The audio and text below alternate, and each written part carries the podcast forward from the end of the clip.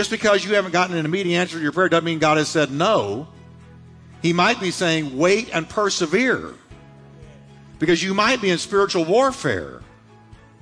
Daniel persevered.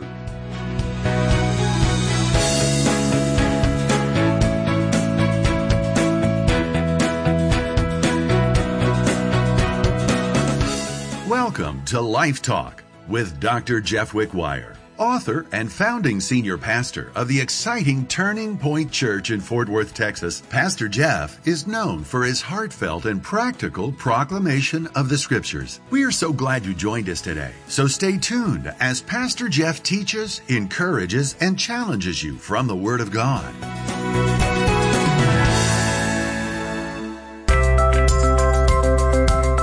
No man can accurately predict the future apart from the guidance of Almighty God.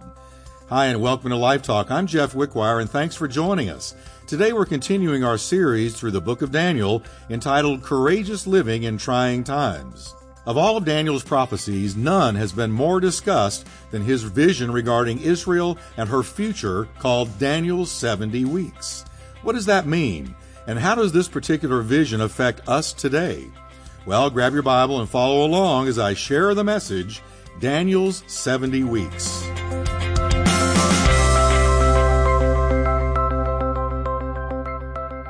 As we begin chapter 9, we find Daniel praying. Daniel was a prayer. Remember what he did when they were going to throw him in the lion's den? He went and he prayed three times, and it says, as was his custom. He prayed three times throughout the day, every day, as was his lifelong custom. So you got a man with holy habits, and holy habits produced a holy life. I am such a believer in habits that are good habits. Now, Daniel had holy habits. They created a holy life. And that holy life made him the recipient of incredible revelations from God. Now, he's interceding for his people in chapter 9. And this intercession goes on from verse 3 through verse 20. And it's a magnificent example of what true intercessory prayer is really all about. The chapter begins with Daniel giving us the timing of when all of this takes place. Daniel 9, 1 and 2. Here's the timing. In the first year of Darius, the son of Ahasuerus, of the lineage of the Medes, who was made king over the realm of the Chaldeans, in the first year of his reign. So here we have the first year of the reign of the Medes and Persians, who just overthrew the Babylonians. Verse 2 In the first year of his reign, I, Daniel, understood by the books the number of the years specified by the word of the Lord through Jeremiah the prophet, that he would accomplish 70 years in the desolations of Jerusalem. What he's telling us is this, and you'll find it if you read the book of Jeremiah, that Jeremiah predicted Remember, Jeremiah was the prophet who warned Judah for decades that they were going to go into captivity. And they didn't listen to him. And they even imprisoned him and persecuted him and tortured him. And Jeremiah was able to see them carried off into captivity. Not that he wanted to, but he saw it just like he had predicted. He saw his own prophecies fulfilled.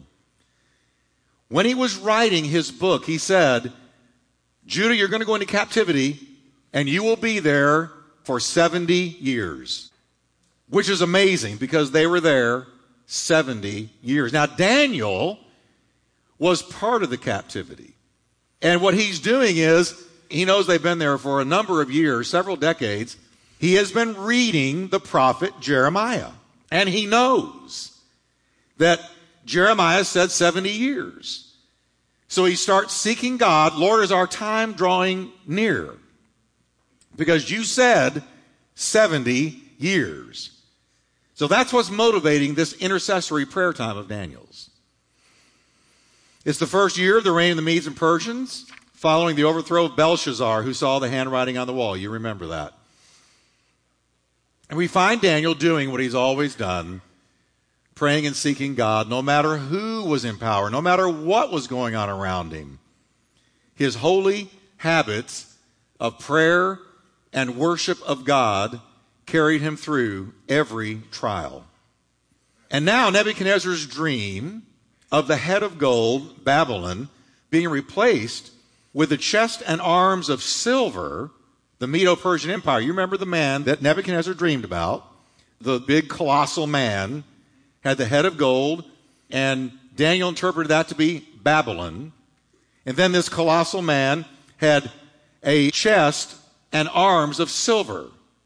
And Daniel had prophesied this would be the Medes and the Persians. So now he has seen his own prophecy come to pass and Nebuchadnezzar's dream come to pass. Daniel's dream of the great beast that looked like a lion, that was Babylon. And of the bear with three ribs in its mouth, that was the Medes and Persians. So Daniel had a dream with different characters, but it had to do with the same thing the fall of Babylon, being replaced by the Medes and Persians, the eventual fall of the Medes and Persians being replaced by the Greeks, and then the eventual fall of the Greeks being replaced by the Romans. Nebuchadnezzar had a dream about it. Daniel had a dream about it. God never moves but what he tells his prophets. Now, God has allowed Daniel to live long enough to see Babylon taken down and the kingdom that he dreamed about and that Nebuchadnezzar dreamed about being installed. Now, I notice here that Daniel always blossomed where he was planted. When he was under Nebuchadnezzar in Babylon, Nebuchadnezzar was a total pagan. He was in a pagan culture. But he refused to assimilate into paganism. He maintained his spiritual walk with God, which every believer must do. Be not conformed to this world, but be ye transformed by the renewing of your mind, so that you may prove what is the acceptable, good, and perfect will of God. Romans 12, 1 and 2. So the same thing Daniel did, we're to do. We are in the world, but not of it. We are in it, but we are not to assimilate to it. We are strangers in a strange land. We are looking for a new city whose builder and maker is God. Amen? Next, he begins his prayer. And let's look at his prayer. It's a model intercessory prayer. Then I set my face toward the Lord God to make requests by prayers and supplications with fasting, sackcloth, and ashes. So notice he is in humility. He is humbling himself. And notice the phrase, set my face. I set my face toward the Lord God. This shows Daniel's complete resolve to seek the Lord. Nothing is going to distract him or stop him from doing what he set his face to do. It is said of our Lord Jesus he set his face to go to Jerusalem. Nothing was going to deter him from going to the cross. He set his face. He set his face like a flint. You know, there are times you got to make up your mind to seek God where you literally say, I'm setting my face like a flint. There is nothing. There's no devil in hell. There's no human on earth. There is no distraction. There is nothing that's going to prevent me from seeking God and praying this thing through. Now let's read the account. And I want to point out some of the key ingredients to genuine intercessory prayer. Verse 4. I prayed to the Lord my God and I made confession. And I said, O Lord, great and awesome God who keeps his covenant and mercy with those who love him and with those who keep his commandments. Now notice he begins by praising God for his goodness. How do you start a really good prayer session? You enter his gates with thanksgiving and his courts with praise. I mean, listen, don't ever start a real prayer time without thanking God. That's the gateway into his presence. You want your prayer time to be saturated in the Spirit of God. Now look at verse 5. He says, We have sinned and committed iniquity. Now remember, he's in Babylon and they're in captivity. So look what he says. We have sinned and committed iniquity. We have done wickedly and rebelled even by departing from your precepts and your judgments. Now, look, he confesses the sins of Israel. First and foremost, what does he confess? That they departed from God's word. That's the first thing he confesses. He said, Lord, the beginning of our pain was when we departed from your word. How many of you have ever been through a time in your life where you drifted from the word and you didn't drift into a good place? When you drifted from the word. That's why you got to get into it every day. Because every day It's the way to start the day. Forget Wheaties. That's not the breakfast of champions. The Word of God is. Then, verse 6 Neither have we heeded your servants, the prophets, who spoke in your name to our kings and our princes, to our fathers and all the people of the land. Not only had Israel forsaken God's word, they had also turned a deaf ear to God's warnings through his prophets. Big mistake. Verse 7 O Lord, righteousness belongs to you, but to us, shame of face. As it is this day to the men of Judah, to the inhabitants of Jerusalem and all Israel, those near and those far off, and all the countries to which you have driven them, because of the unfaithfulness which they have committed against you. O Lord, to us. Now, notice he's not saying to them, but Daniel is including himself in this repentance, although he's only one of two men in the whole Bible where there's no recorded sin, minus Jesus. No recorded sin. And yet he includes himself in this heavy duty repentance. He said, Lord, it's us. To us belongs shame of face. To our kings, our princes, our fathers, because we have sinned against you. Notice there's no excuse making. He's not passing the buck. They were guilty before God, and Daniel owns it. You know, God can never heal you until you repent. Repentance is a beautiful word. How many of you are thankful that you are able to repent? I feel sorry for people who say, I have no sin. I read in John today, if you say you have no sin, you make him a liar and the truth is not in you. So Daniel's owning it, and his confession in verse 9 continues To the Lord our God belong mercy and forgiveness, though we have rebelled against him. We have not obeyed the voice of the Lord our God to walk in his laws, which he set before us by his servants the prophets. Yes, all Israel has transgressed your law and has departed so as not to obey your voice. He appeals here to God's mercy, knowing that they don't deserve mercy. He's saying, We're guilty as charged, says Daniel, but God, I'm appealing to your mercy. We don't deserve it, but I'm asking you to give it. Hebrews 4 doesn't it say, Let us come therefore boldly to the throne of grace that we might obtain mercy and find the grace to help in the hour of need. In the next few verses, Daniel recognizes that God's judgment has fallen on them. He knows they're in the judgment of God. That's why they're in Babylon. Verse 11, the second half. Therefore, the curse and the oath written in the law of Moses, the servant of God, have been poured out on us because we have sinned against him. And he has confirmed his words, which he spoke against us and against our judges who judged us, by bringing upon us a great disaster.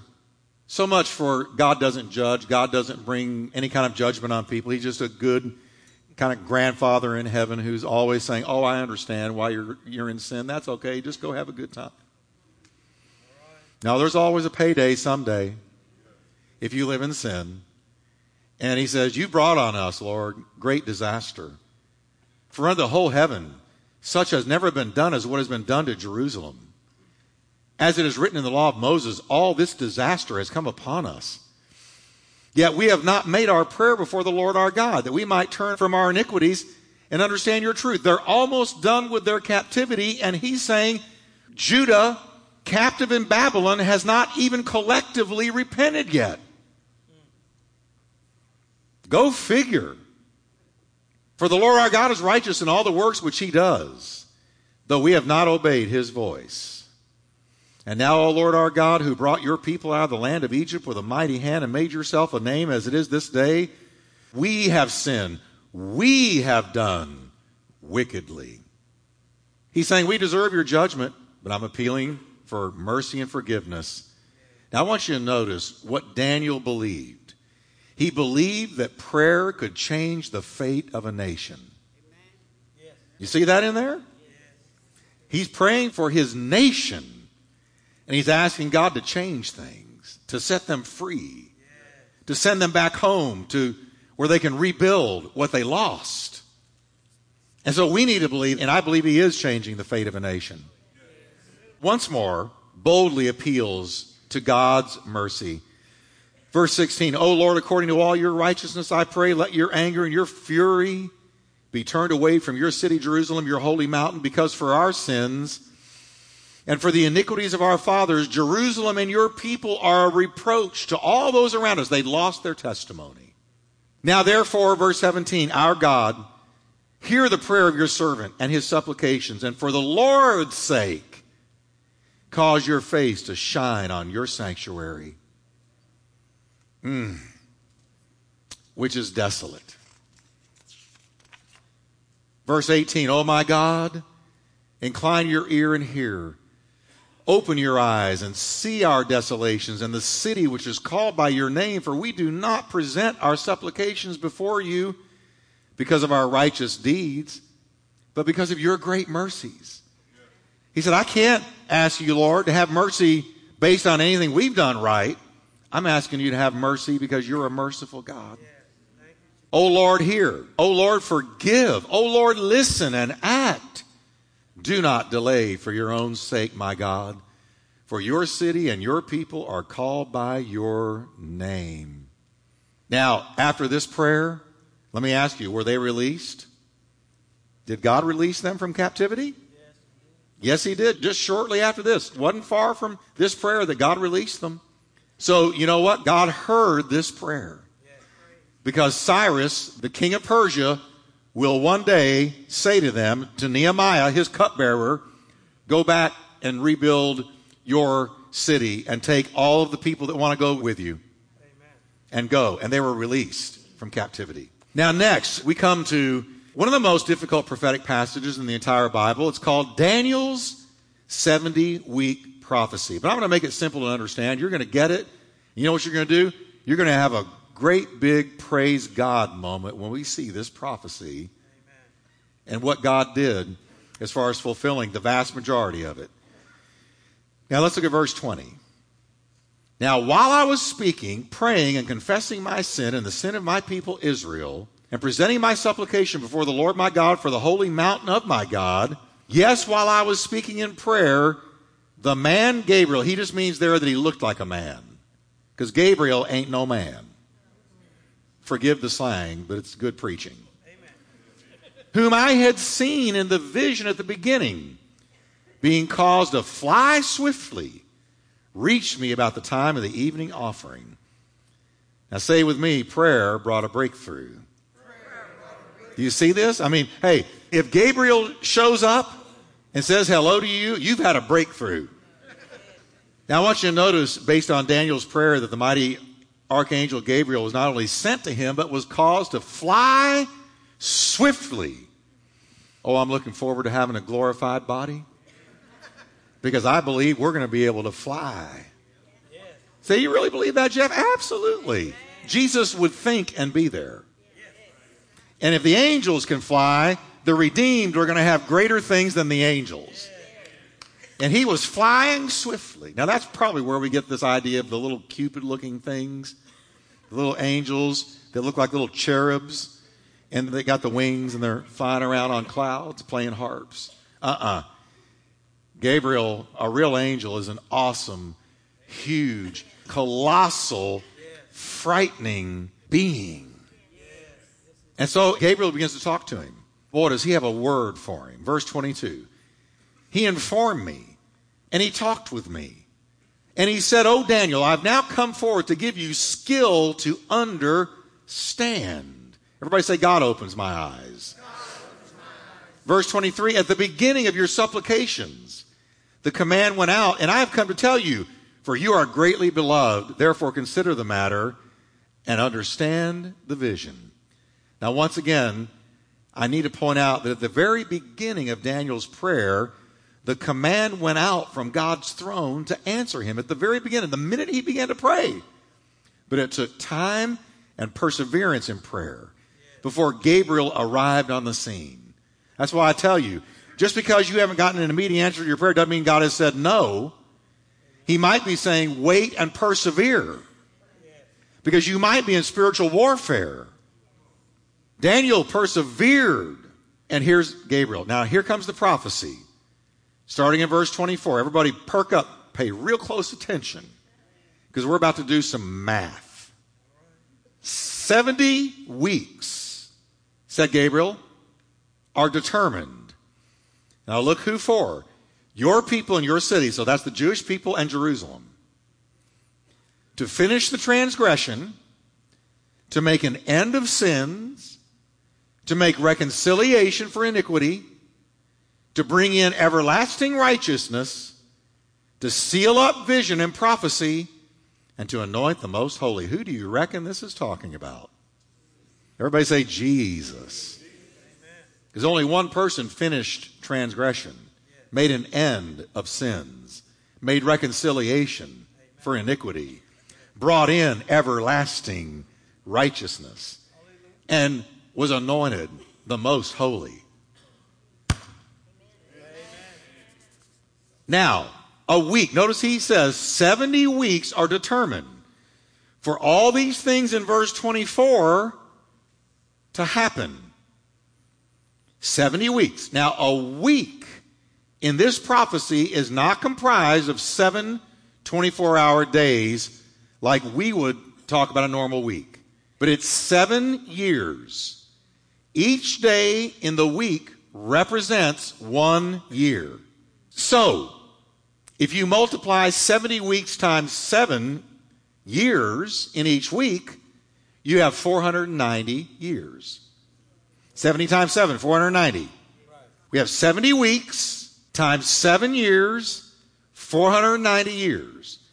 So let's start verse 24 again. 490 years are determined for your people and for your holy city, and on down it goes. Everybody with me? Amen. Everybody say 490 years. 490 years. Gabriel is informing Daniel that on God's calendar, some major key pivotal, history changing events are decreed for Israel, and it will be accomplished within 490 years. Now we're going to see that these 490 years are divided into three sections seven weeks, 62 weeks, and one week. We're going to read it, so don't worry.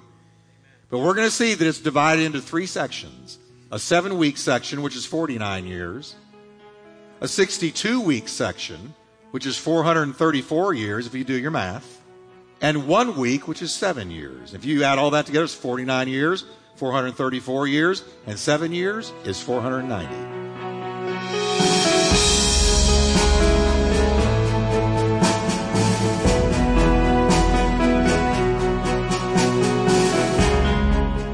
Well, like I've already pointed out, when you get down to predicting exact numbers of years and events that will take place during those times, you better be right. Daniel was absolutely accurate about 69 of the 70 weeks so far. No doubt, the final week will unfold just as God showed him. Well, don't go anywhere because we've got some exciting things to share with you, our Life Talk listeners, you're going to want to take advantage of. And be sure to join us next time as we continue with part two of the message Daniel's 70 Weeks.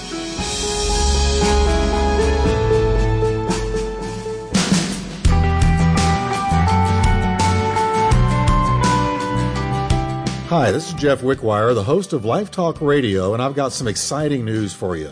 It's been in my heart for quite some time to see our Turning Point worship team produce their own Christ exalting music. And you know what? It's finally happened.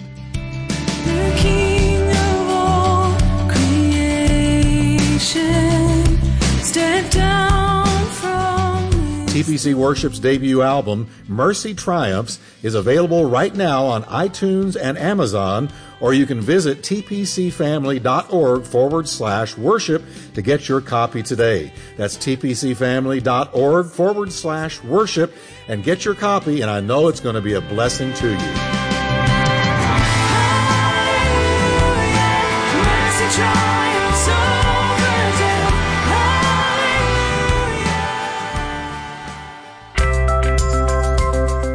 Daniel's 70 Weeks is the 10th message of Pastor Jeff's series, Courageous Living. You can own a copy of this 13 CD set for just $65 plus shipping.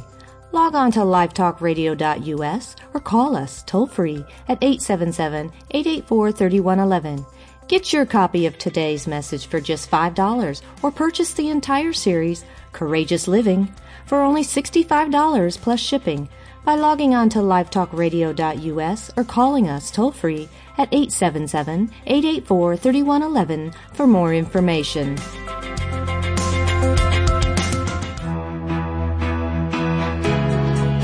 You've been listening to Life Talk with Dr. Jeff Wickwire. To find out more about Dr. Wickwire's ministry and Turning Point Church, visit us at lifetalkradio.us or call us toll free at 877-884-3111. That's 877-884-3111. And as a reminder, Life Talk is a listener supported ministry. We exist to bring God's Word to thousands of people in your area on this great station. So your prayers and financial support go a long way in helping us with this endeavor. Please prayerfully consider helping us. Thanks again for listening today, and we look forward to meeting with you once again on our next Life Talk broadcast.